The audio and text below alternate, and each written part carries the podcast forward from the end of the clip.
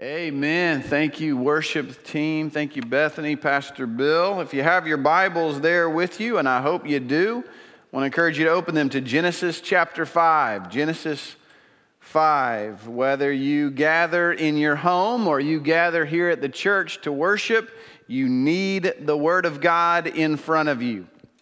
And if you've read ahead and you know where we're at in Genesis. You've already seen that we're going to be looking at a genealogy this morning. A sermon on a genealogy has to rank up there with a root canal and a trip to the DMV. Nothing like a, genealogy to get you fired up to study the Word of God. But what do we know as believers in Jesus Christ? We know that all Scripture is God breathed, and all Scripture is profitable for our lives. Even those passages, those genealogies that we tend to skip over as we read through the Word of God, we probably all done it. I've done it. We kind of glance through those genealogies.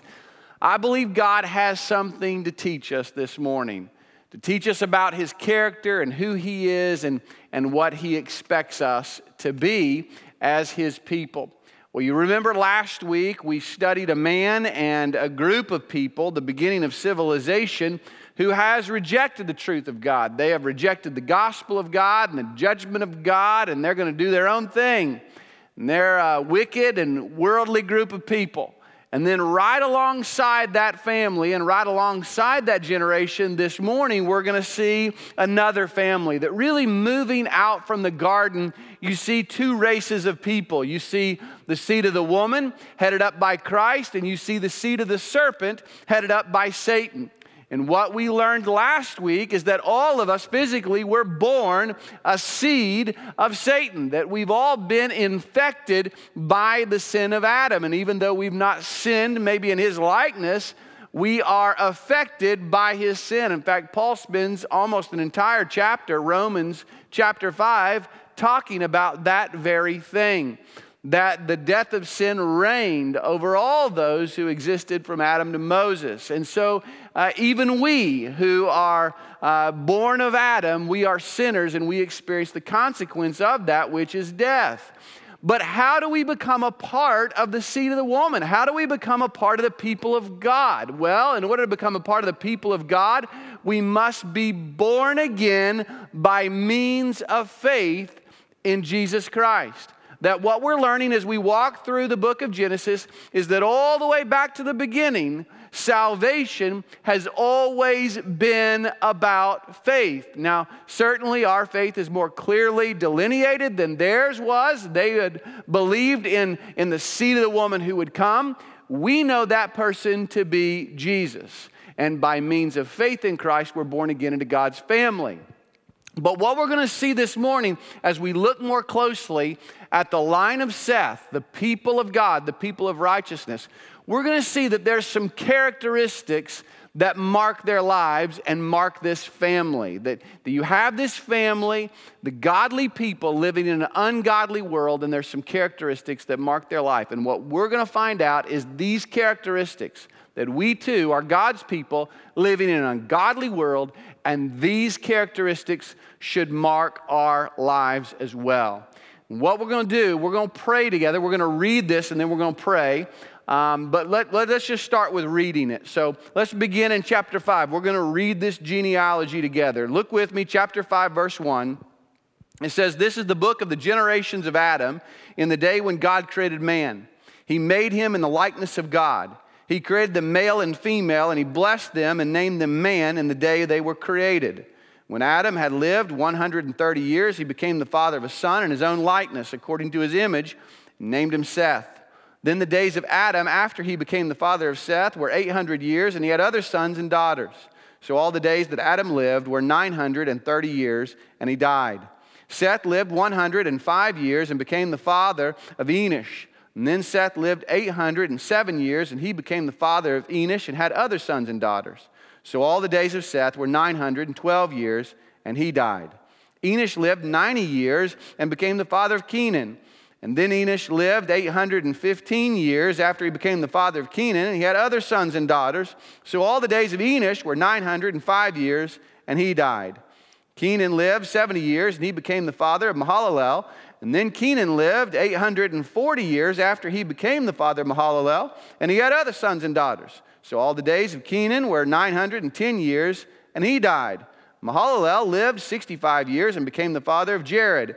Then Mahalalel lived 830 years after he became the father of Jared, and he had other sons and daughters. So all the days of Mahalalel were 895 years, and he died. Jared lived 162 years and became the father of Enoch. And then Jared lived 800 years after he became the father of Enoch, and he had other sons and daughters. So all the days of Jared were 962 years, and he died. Enoch lived 65 years, and he became the father of Methuselah. And then Enoch walked with God 300 years after he became the father of Methuselah, and he had other sons and daughters. So all the days of Enoch were 365 years. And Enoch walked with God, and he was not, for God took him. Methuselah lived 187 years and became the father of Lamech. And then Methuselah lived 782 years after he became the father of Lamech, and he had other sons and daughters. So all the days of Methuselah were 969 years, and he died. Lamech lived 182 years and became the father of a son. Now he called his name Noah, saying, This one will give us rest from our work and from the toil of our hands arising from the ground, which the Lord has cursed. Then Lamech lived 595 years after he became the father of Noah, and he had other sons and daughters. So all the days of Lamech were 777 years, and he died. Noah was 500 years old, and Noah became the father of Shem, Ham, and Japheth. Now, I want us to pray together this morning. As we pray, we're going to pray for the study of God's Word, but I also want to pray specifically for a couple of our uh, missionary partners. Um, Heath and Amber, I'm not going to give their last name, they're serving in Asia. They're IMB missionaries, but missionaries that we also support uh, separate from the IMB uh, to help them out in their ministry. Heath is currently stuck in Asia. Uh, he had to have his gallbladder removed, and when they removed it, they found a lot of infection surrounding that gallbladder. His health uh, is not good right now, and he desperately needs our prayers. His wife is stateside, and she can't go to him, and he can't come to her. He also has his teenage daughter there with him, uh, but as you can imagine, this is an especially difficult uh, time for them and I want to pray for them uh, specifically and also pray for the study of God's Word this morning. So, would you join me? if you're able, uh, you can take a knee or get on your knees, but I'm going to take a knee this morning just in demonstration of our total dependence upon the Lord today. So, if you want to join me, that's great. If you're not able, that's fine as well. But let's go to the Lord in prayer. Father, as we come before you this morning, we bend the knee and we bow our head because we recognize this morning that you are God. You are sovereign over all the circumstances of our life. And God, we trust you because we know that you are good. God, we thank you this morning for your love and how you care for us in the midst of the storms of life. And I want to pray right now for Heath and Amber, this couple that left in the spirit of an Abraham what they were used to and what they were comfortable with in their own home and went to some foreign place to share the light of Christ.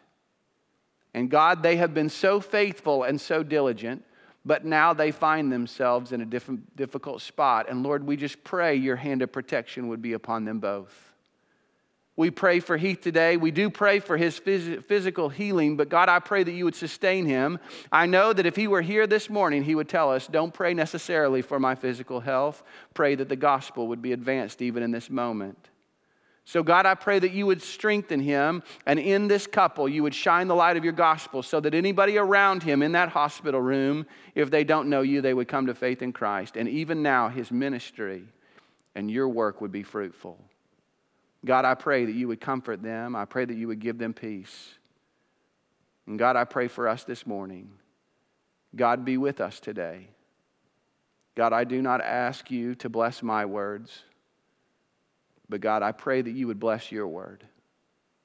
I pray that it would go forth in power. And if there's anybody that's joining us this morning online, in whatever way they might be joining us today, if they don't know you, I pray that even in this genealogy, they would come to know the one who conquered the grave so that they could have eternal life. And we pray this in Jesus' name. Amen.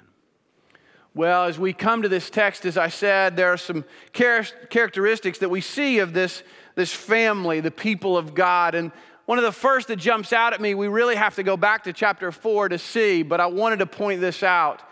Uh, the primary characteristic that I see is that these were a people of prayer. You say, well, how do you know they were a people of prayer? Well, if you look in chapter 4, at the end of verse 26, they have this son, or Seth has this son, Enosh, and then it says, Then men began to call upon the name of the Lord.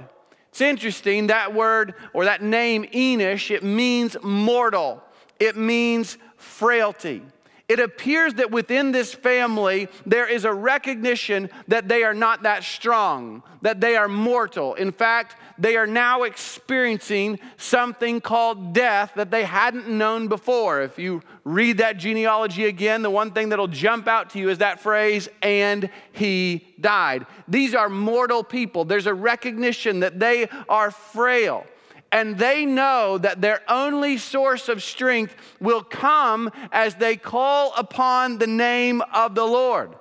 That their only hope of strength will be God.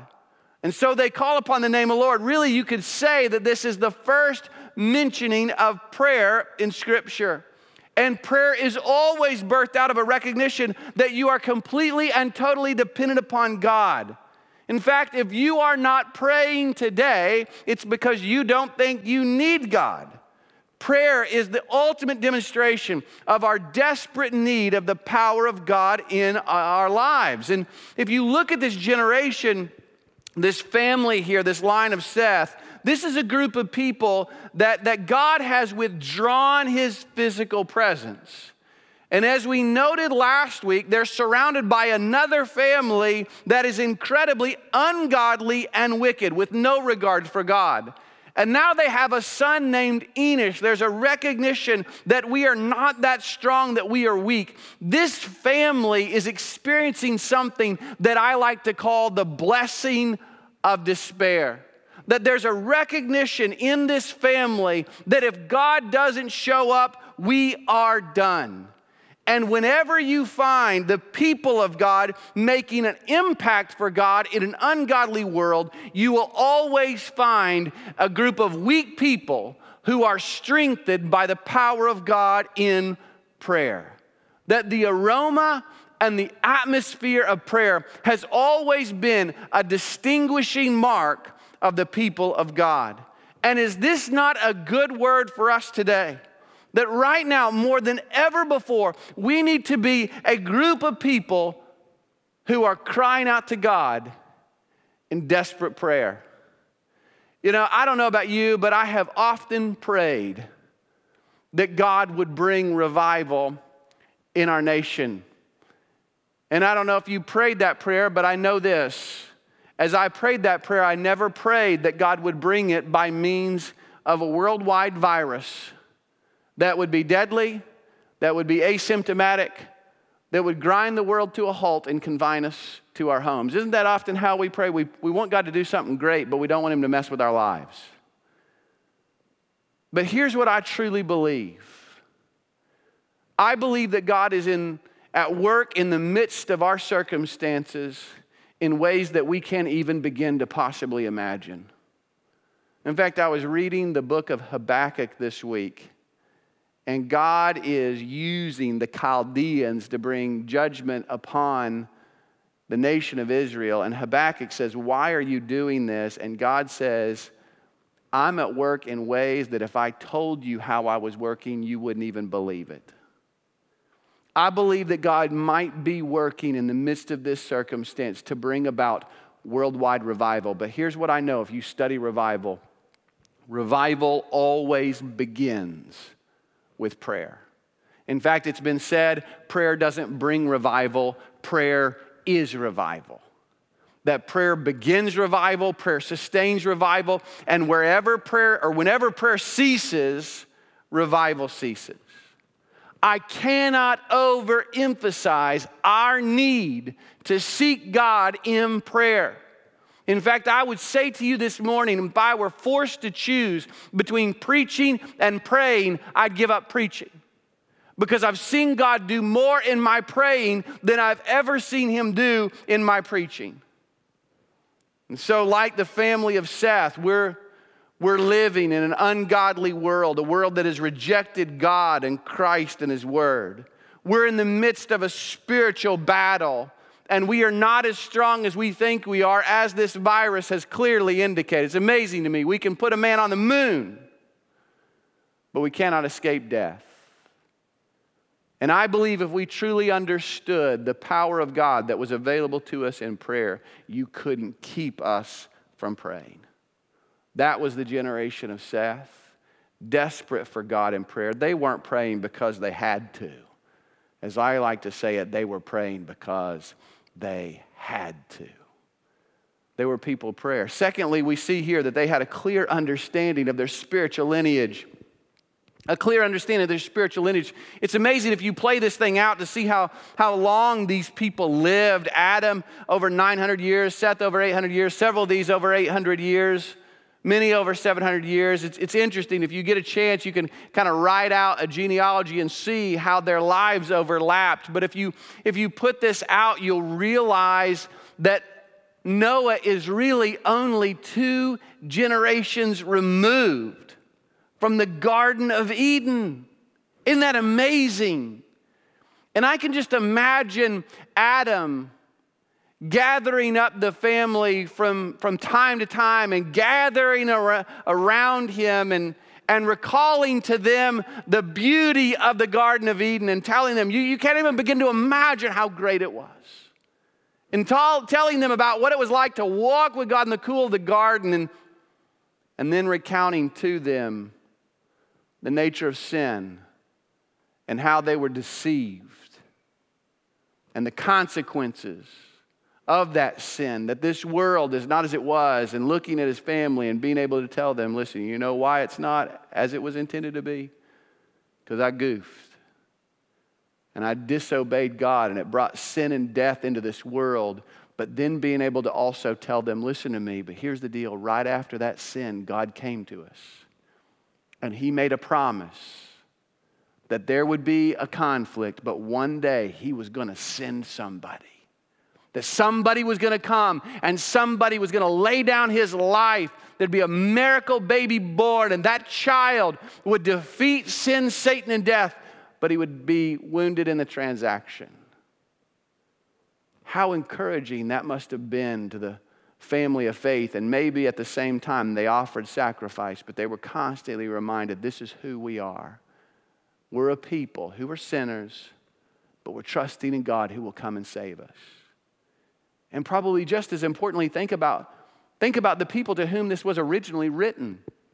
The original author of this is who? It's Moses. And who was he writing to? He's writing to the nation of Israel. When? He was writing it to them after they had uh, miraculously been redeemed from the bondage of Egypt. So imagine this you've got the people of Israel, they've been beaten down for over 400 years under Egyptian bondage, and now they've been miraculously redeemed. And all they really know of their spiritual lineages is the patriarchs. And now Moses gathers them around and says, Let me tell you something. Let me tell you who you are, that your lineage begins before Abraham, that it goes all the way back to the garden, that you're the people of the God, that, that you're from, from Adam and, and you're from Seth and you're from Enoch and you're from Noah and you're from Shem and you're, you're from Abraham. This is who you are. You're the people of God. You're a part of a divine plan and a divine purpose and a promise of God all the way back right after the fall of man. How encouraging that must have been to the nation of Israel during that time. We're the people of God. This is where we came from. And, folks, I think we would do well to imitate this model with our families. Can I just ask you this morning when was the last time you gathered up your family and you told them your spiritual story? When was the last time you gathered up your family and you told them about when you came to faith in Christ? Grandparents, when was the last time you gathered up your grandkids and you told them, this is when grandpa came to faith in Christ. This is when grandma came to faith in Christ. This is who we are. We're the people of God. And maybe you're the first in your family to trust in Christ as your personal Lord and Savior. Well, how exciting! You, begin, you get to, to begin a new spiritual lineage. And one day your, your grandkids are going to talk about, oh, Grandpappy, and how he trusted in Christ and he changed the whole trajectory of our family. I think this is so important that if we're going to pass along our faith to another generation, that we remind our families of who we are and where we came from. That we're the people of God and we make different decisions and we respond differently than the world during the tough circumstances of life. And we have different morals and we have different values because we are the people of God. And we're a part of a divine plan and a divine purpose that began long ago in the garden when God made a promise to send somebody to save us. I think this is so critical. You know, in these times when we're, we're confined to our homes, I know you might say, well, that makes it a little more difficult. But you know what you can do? Grandparents, how about FaceTime and the grandkids? How about setting up a Zoom conference call? We're all getting introduced to Zoom these days and gathering those kids up. You, you, the kids aren't going to school. If they're not going to school, Grandpa, you get to be a guest lecturer in the school of faith tomorrow morning. And you call in and you share with them this is who you are, this is where you came from. You're a part of a divine plan and a divine purpose that's bigger than you. So here we see this family. They, they were a people of prayer. They had a clear understanding of their spiritual lineage. But thirdly, they, they walked with God. You know, this is the part of the chapter that really sticks out to me is Enoch. He's the only person within this generation, within this family, apart from obviously Adam and Seth and Noah, but but here is Enoch, one of this generation, and he's mentioned in the New Testament in Luke chapter 3, the genealogy of Jesus. He's, he's mentioned in Hebrews chapter uh, 11 in the Hall of Faith. He's mentioned the book of Jude. He's one of only two individuals who never experienced death. And look what it says of him in verses 21 and through 24. It says, Enoch lived 65 years and became the father of Methuselah. And then Enoch walked with God 300 years after he became the father of Methuselah. And he had other sons and daughters. So all the days of Enoch were 365 years. And Enoch walked with God. He was not, for God took him. It's interesting. Here, here's uh, Enoch, and he has a child, a boy named Methuselah. And then it says, and then Enoch walked with God. Now, what was it about Methuselah that causes Enoch to suddenly deepen in his relationship with God? Now, we would all say if you've had a boy, you would know that having a, boy in your family can cause you to draw closer to God. We got two of them, and they cause us to draw closer to God all the time. But there's obviously more to this. What's going on here? Well, the, the name Methuselah, Methuselah means when he dies, it comes. Most believe when he dies, judgment comes. Now, you've seen these two lines the line of Cain, line of Seth. And if you play out the generations, who's the contemporary of Enoch? Eh, Enoch's the seventh in his generations following Seth. The seventh in the generations uh, following Cain is Lamech. And remember, we studied Lamech last week. Man, this guy is incredibly immoral and ungodly. He's murdering people, he has no regard for the dignity of man, no regard for the judgment of God. And his contemporary is Enoch. So here is Enoch living in an ungodly day and it appears that God meets up with him and in a revelation tells Enoch, that boy there, when he dies, judgment is coming. He tells Enoch that the world is now on a time frame. And this knowledge of God that judgment is coming so affects Enoch that he now deepens in his relationship with God, and it is said of him that he walked with God. Can I ask you this morning, do you have anybody in your life right now that you would say of them, boy, when I think of that person, that's a person who walks with God? I, whenever I think of that, I, I think of a professor I had at Southwestern Seminary named Dr. J.W. MacGorman. And Dr. MacGorman had a powerful story. As a young teenage boy, he was rebellious towards the things of God, but he had an illness that put him in the hospital for 30 days. And he was on his back in a hospital bed, and all he had was the Word of God. And during that time, he gave his life to Jesus Christ. Due to his illness, he was told, You need to move to a warmer climate. He was working his way, or a drier climate. He was working his way to Arizona, and uh, his money ran out about Dallas. Went to the University of Texas, eventually ended up at Southwestern Seminary, got his PhD, and then taught, uh, I believe, at Southwestern for around 60 years. He had a son that he lost to cancer. he said this son was so incredibly intelligent, but that son never came to know Christ. In fact, Dr. MacGorman pleaded with his son to receive Jesus while he was on his deathbed, and he refused to trust Christ. He had a daughter who had a mental illness and caused he and his wife to have to raise their grandsons during their teenage years when he and his wife were in their 70s. And you could go into Dr. MacGorman's office, and he had a green couch over in the corner. In front of that green couch and the wooden floor, there was two worn out spots where that man had spent so much time on his knees in prayer. There was nothing physically impressive about him. But I'm telling you what, this man radiated the glory of God. You couldn't spend two minutes with him without being impressed and overwhelmed by the grace of God that he demonstrated in his life, in his ministry, and in his teaching. You probably have somebody like that in your life. I wish we had time this morning to go to the New Testament and see all the places in the New Testament where it talks about walking with God. But this is basically what, if you pull those passages together in the New Testament, what it means to walk with God is to enjoy the fellowship and the presence of God in your life on a moment by moment basis. It's a Psalm 1 individual.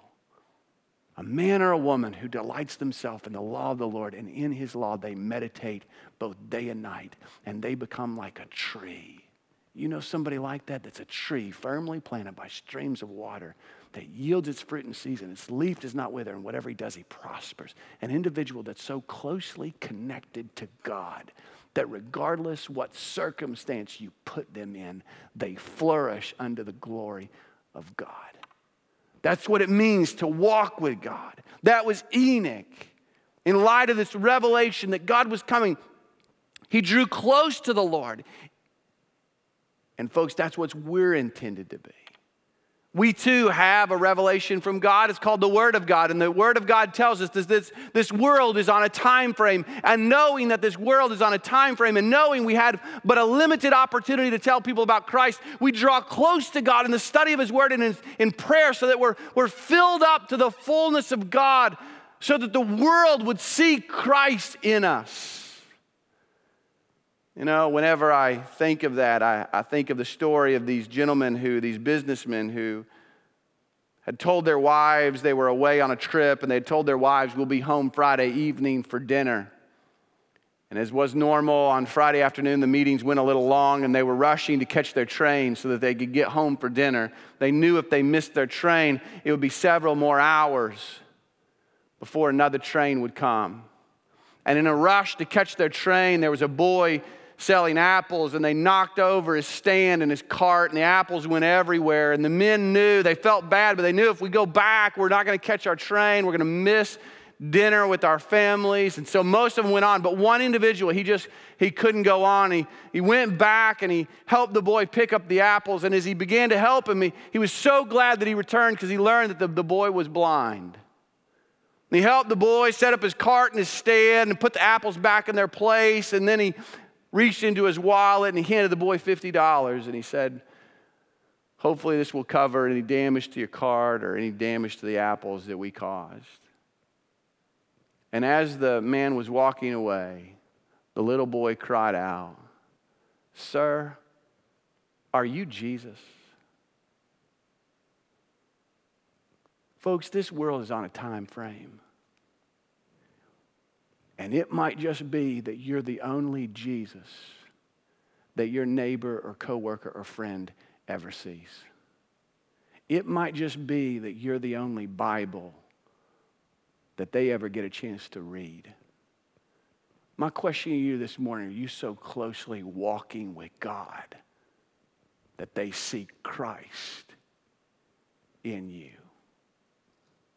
These are a people who were a people of prayer. They were a people who had a clear understanding of their spiritual lineage and they walked with God. Interesting note here as well Enoch has a son named Methuselah. We already said this. His name means when he dies, it will come.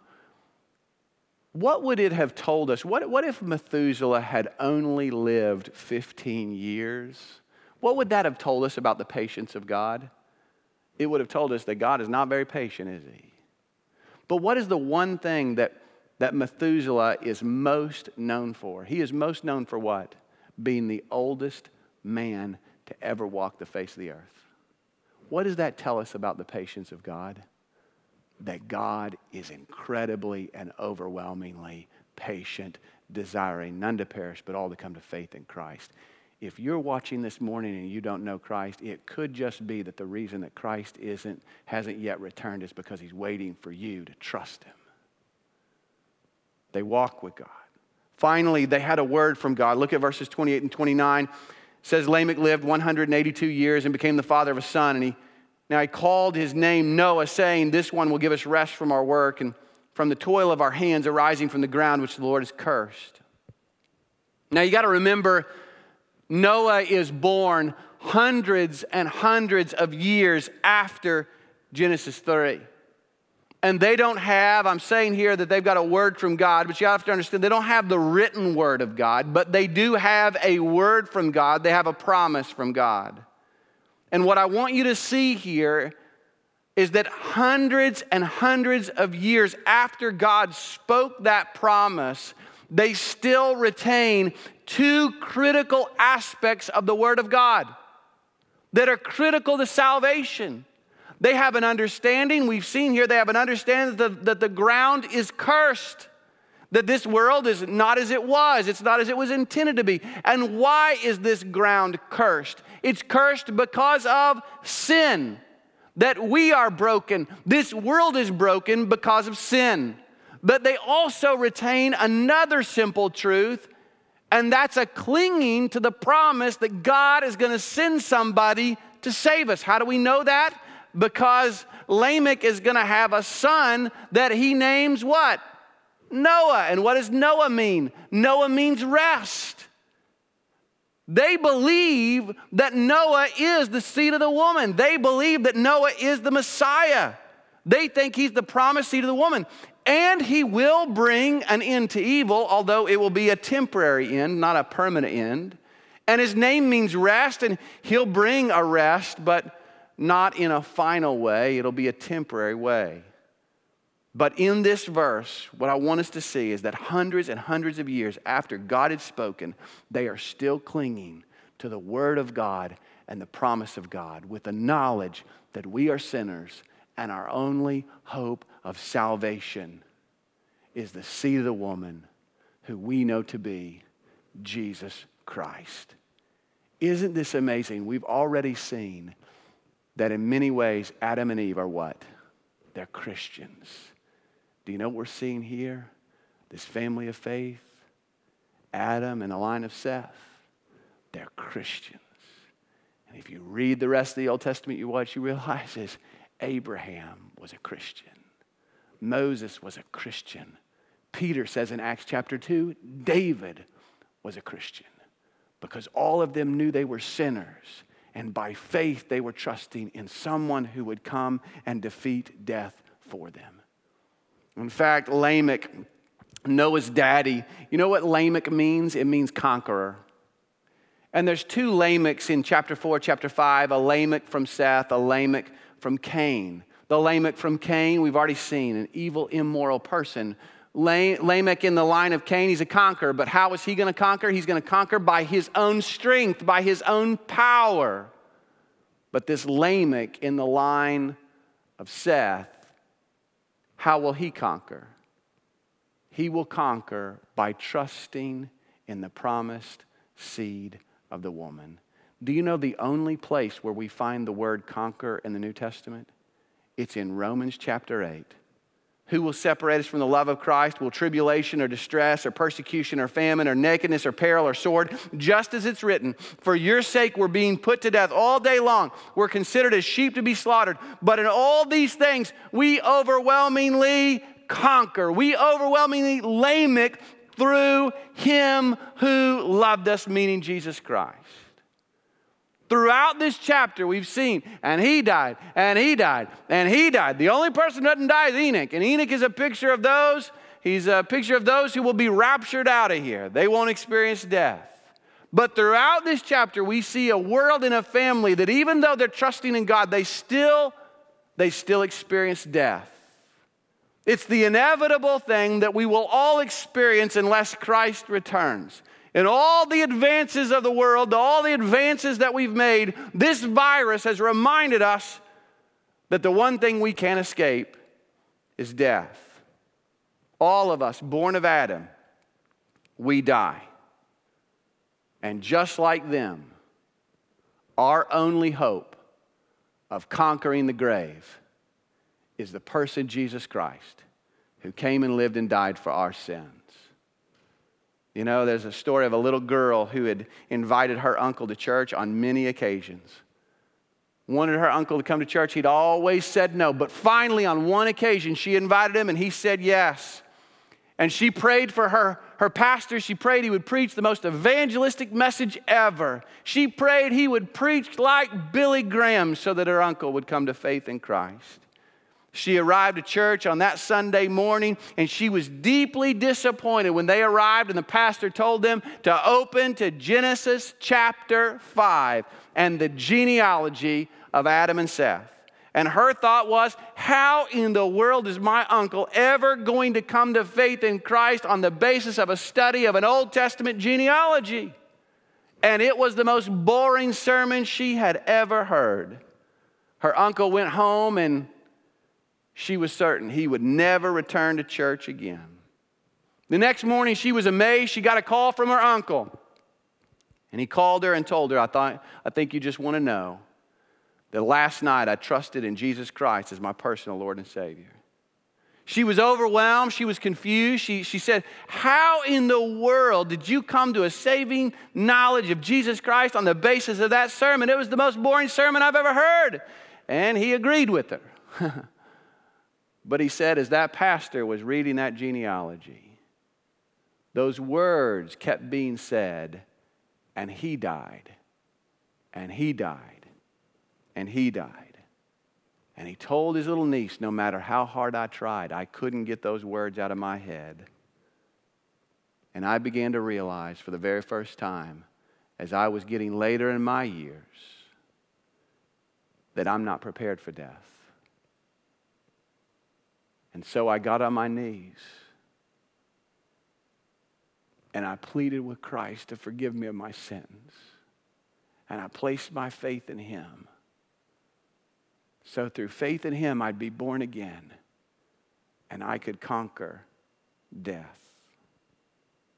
You know, some of you this morning, you've been invited by a friend or somebody shared their Facebook page with you and you don't even know how you've ended up here.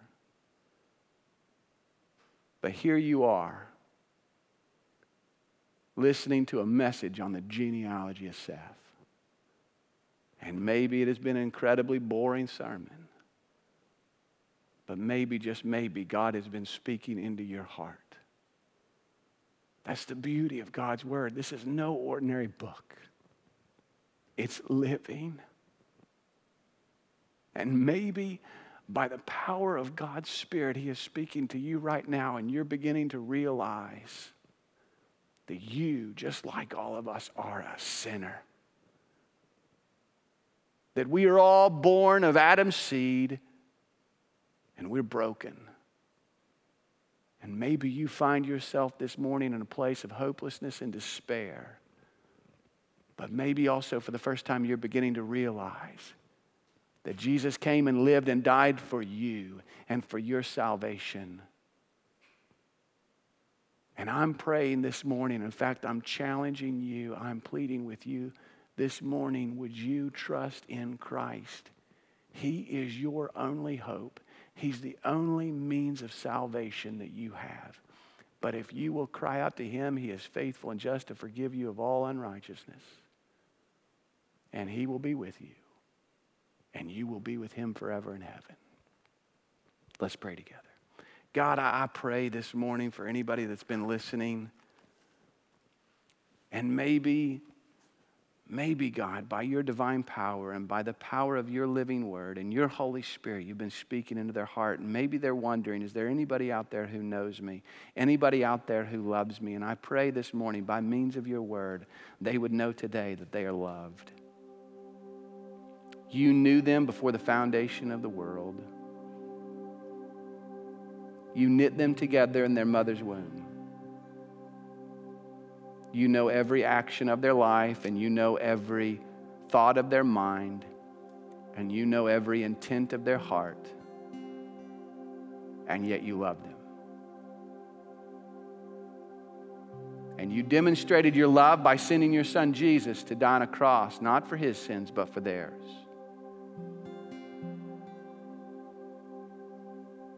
And when Christ died, he bore all their sins, past, present, and future.